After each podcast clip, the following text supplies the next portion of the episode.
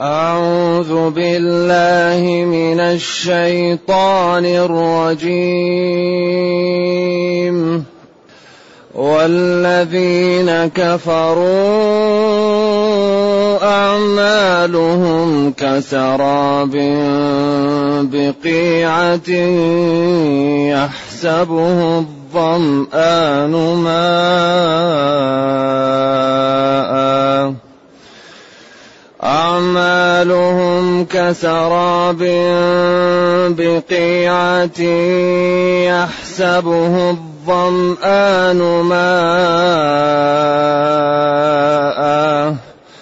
حتى إذا جاءه لم يجده شيئا ووجد الله عنده فوفاه حسابه. ووجد الله عنده فوفاه حسابه. والله سريع الحساب. أو كظلمات في بحر اللج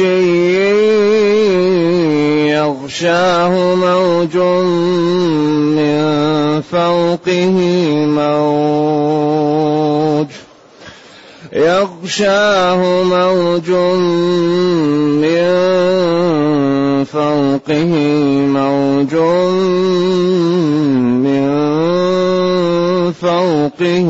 سحاب. ظلمات بعضها فوق بعض. إذا أخرج يده لم يكد يراها. ومن لم يجعل الله له نورا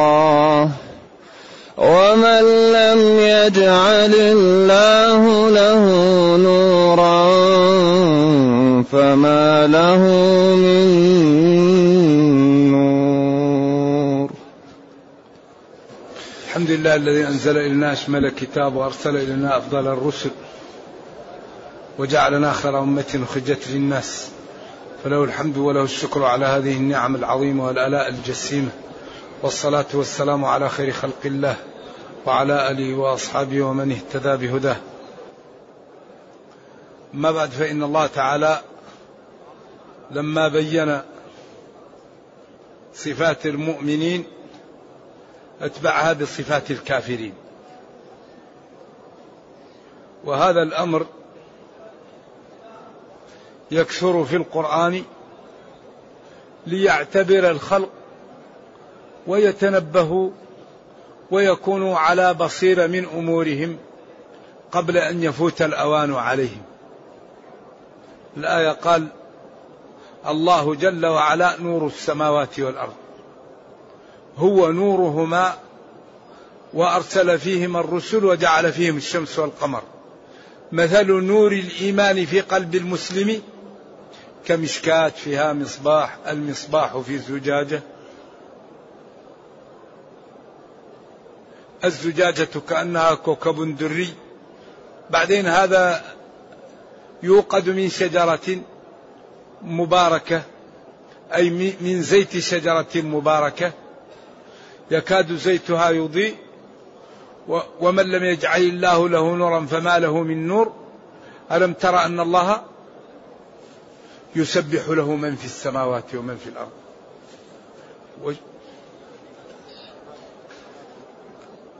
بعدين لما بين هذا وبين أن هؤلاء المؤمنون وصفاء إيمانهم مثل هذا الأمر انقلب الكلام إلى الكفار قال والذين كفروا. سواء جملة استئنافية أو معطوفة على ما قبلها. أعمالهم كسراب بقيعة. والذين كفروا أعمالهم التي عملوها في الدنيا حقيقتها ونفعها كنفع العطشان الذي يرى السراب فإذا قرب منه فلا يجده شيئا. وكذلك الكافر أعماله التي عملها في الدنيا إذا جاء يوم القيامة لا يجد شيء مما عمل كل لا يقبل منه.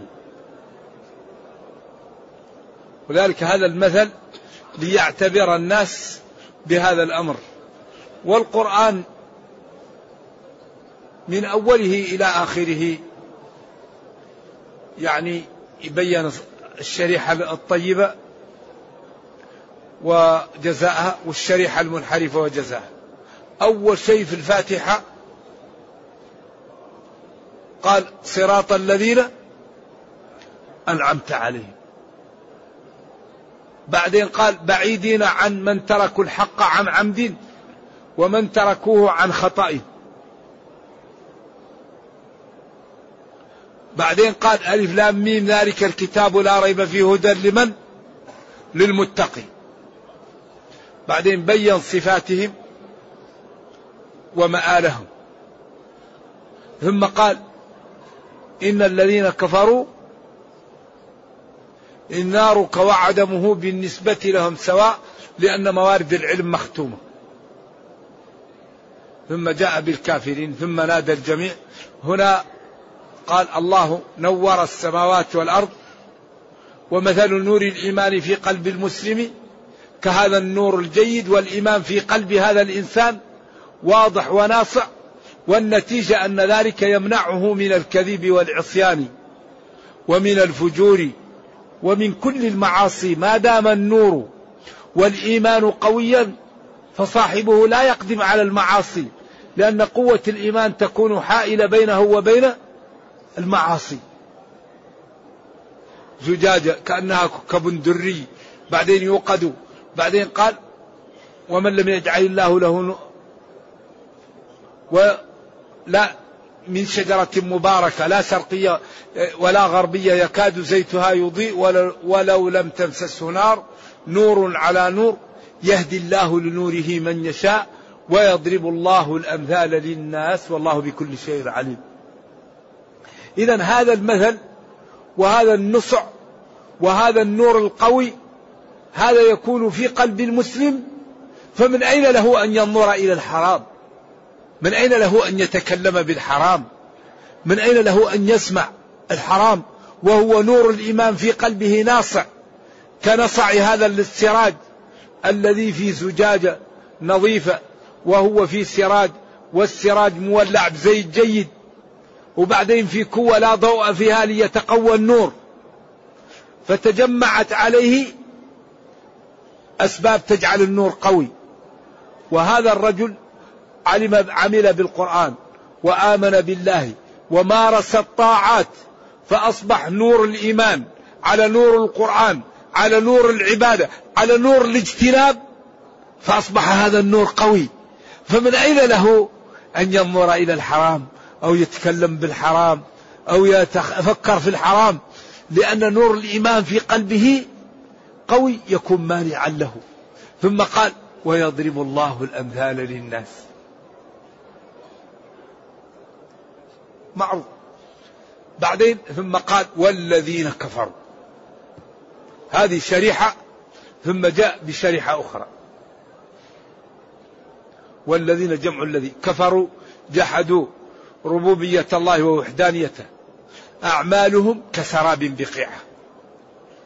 أعمالهم التي عملوها في الدنيا وتعبوا فيها يوم القيامة لا يجدون لها نفعا كما لا يجد الإنسان العطشان الذي يكون في قاع ممتد وتأتي الشمس وتضرب في هذا القاع وفي هذه الرمال فيحدث من الرطوبة الموجودة على الأرض مع شعاع الشمس نوع من الخيال يسمى السراب فيراه العطشان ويتحقق أنه بحر أمامه وأنه ماء وهو عطش ليشرب منه. بعدين إذا انتهت المسافة ووجد هذا لا يجد شيئا.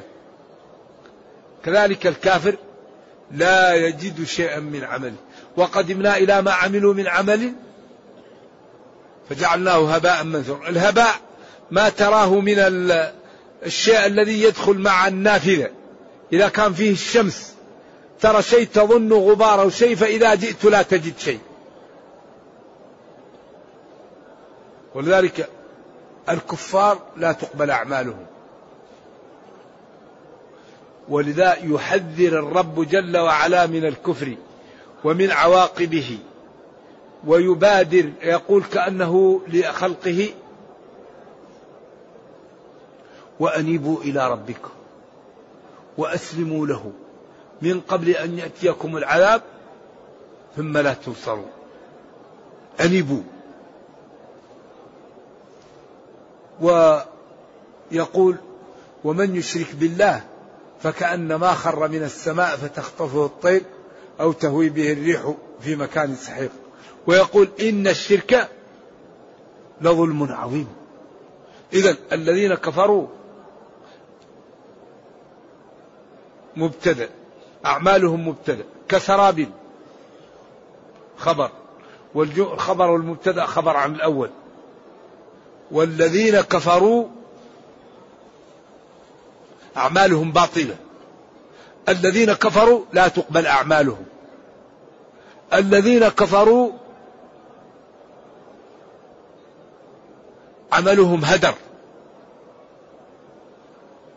أي الذين كفروا باطل ما فعلوا.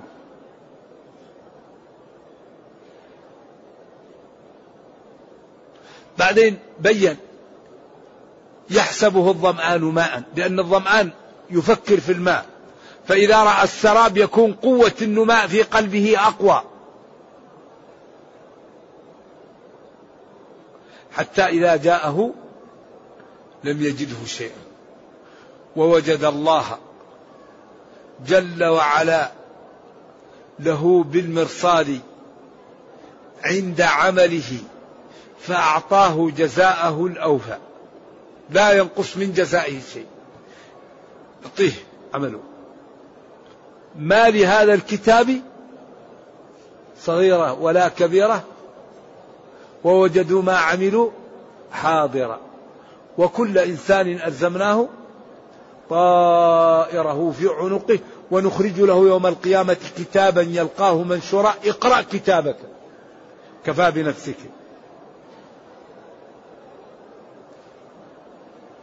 إذا وجد الله جل وعلا عند عمله يحاسبه عليه. كل إنسان يحاسبه الله. ما منكم إلا سيطلعه. فقالت عائشة قال ذلك العرب؟ من نوقش الحساب فقد هلك. إذا إذا الحل ما هو؟ النتيجة ما هي؟ إنسان يستقيم استقيم كما أمرت. خليك من بنيات الطريق. تضيع عليك. وبعدين ما يقبل إلا الحق. الذي يكذب سيكشف. الذي يغش سيكشف. الذي يرائي سيكشف. لا يقبل إلا الحق ولا يبقى إلا الحق. فوفاه حسابه والله سريع الحساب إذا حاسب. يحاسب كل الناس في وقت واحد لأنه أمره إذا أراد شيئا أن يقول له كن فيكون. أو مثل الكافر كظلمات جمع ظلمة. في بحر ماء كثير لج عميق يغشاه يعلوه موج. من فوق ذلك الموج موج آخر. ومن فوق ذلك سحاب. ومن فوق السحاب الظلمات الليل. بعضها فوق بعض. قالوا ظلمة الكفر وظلمة المعاصي.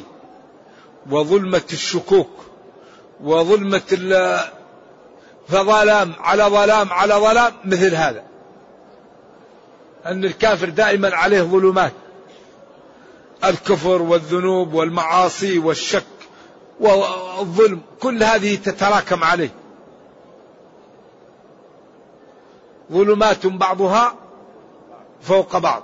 إذا أخرج يده لم يقارب رؤيتها أو رآها بصعوبة. أقوال للعلماء. إذا أخرج يده لم يقرب رؤيتها لشدة الظلم. أو رآها بعد لأي وتأمل شديد لشدة الظلام. لأن إذا إذا نفي لم يكد معناها فعل بتعب. وإذا كان مثبت معناته لم يستطيعوا أن يفعلوا. كدت أغرق لكن ما ما غرقت. وما كادوا يفعلون فعلوا ولكن بعد شدة. قالوا هذا إذا نفيت فهي معمولة وإذا ثبتت فمعناته لم يفعل. وقيل غير هذا. أي وما كادوا يفعلون فعلوا بعد لئين كما قال فذبحوها ولكن بعد صعوبة وما كادوا يفعلون. ولكن تقول كدت أغرق إذا ما غرقت. فإذا نفيت معناته مثبت وإذا ثبت معناته منفي. إيش بعد هذا؟ ظلمات بعدها فوق بعض. يقال كان فيه قبطان وكان معه واحد يقرأ في مصحف فلما ترجم له الآية قال له نبيكم دخل البحر؟ قال لا. قال هذا لا يمكن يصف إلا من دخل البحر أو من الله. فكان قراءة هذه الآية يقال سبب في إسلام ذلك القبطان لأن هذا وصف عجيب. بعضها فوق بعض. إذا أخرج يده لم يكد يرها ثم بين. ومن لم يجعل الله له نورا فما له من نور. ومن لم يقيض الله له الإيمان ودخول آه يعني الهدى في القلب فما له من هاد وما له من مرشد لأن الهداية بيد الله. وهذه الأمور التي يعطيها الله. نرجو الله جل وعلا أن يرينا الحق حقا ويرزقنا اتباعه وأن يرينا الباطل باطلا ويرزقنا اجتنابه وأن لا يجعل الأمر ملتبسا علينا فنضل. اللهم ربنا أتنا في الدنيا حسنة وفي الآخرة حسنة وقنا عذاب النار. سبحان ربك رب العزة عما يصفون وسلام على المرسلين. الحمد لله رب العالمين. والسلام عليكم ورحمة الله وبركاته.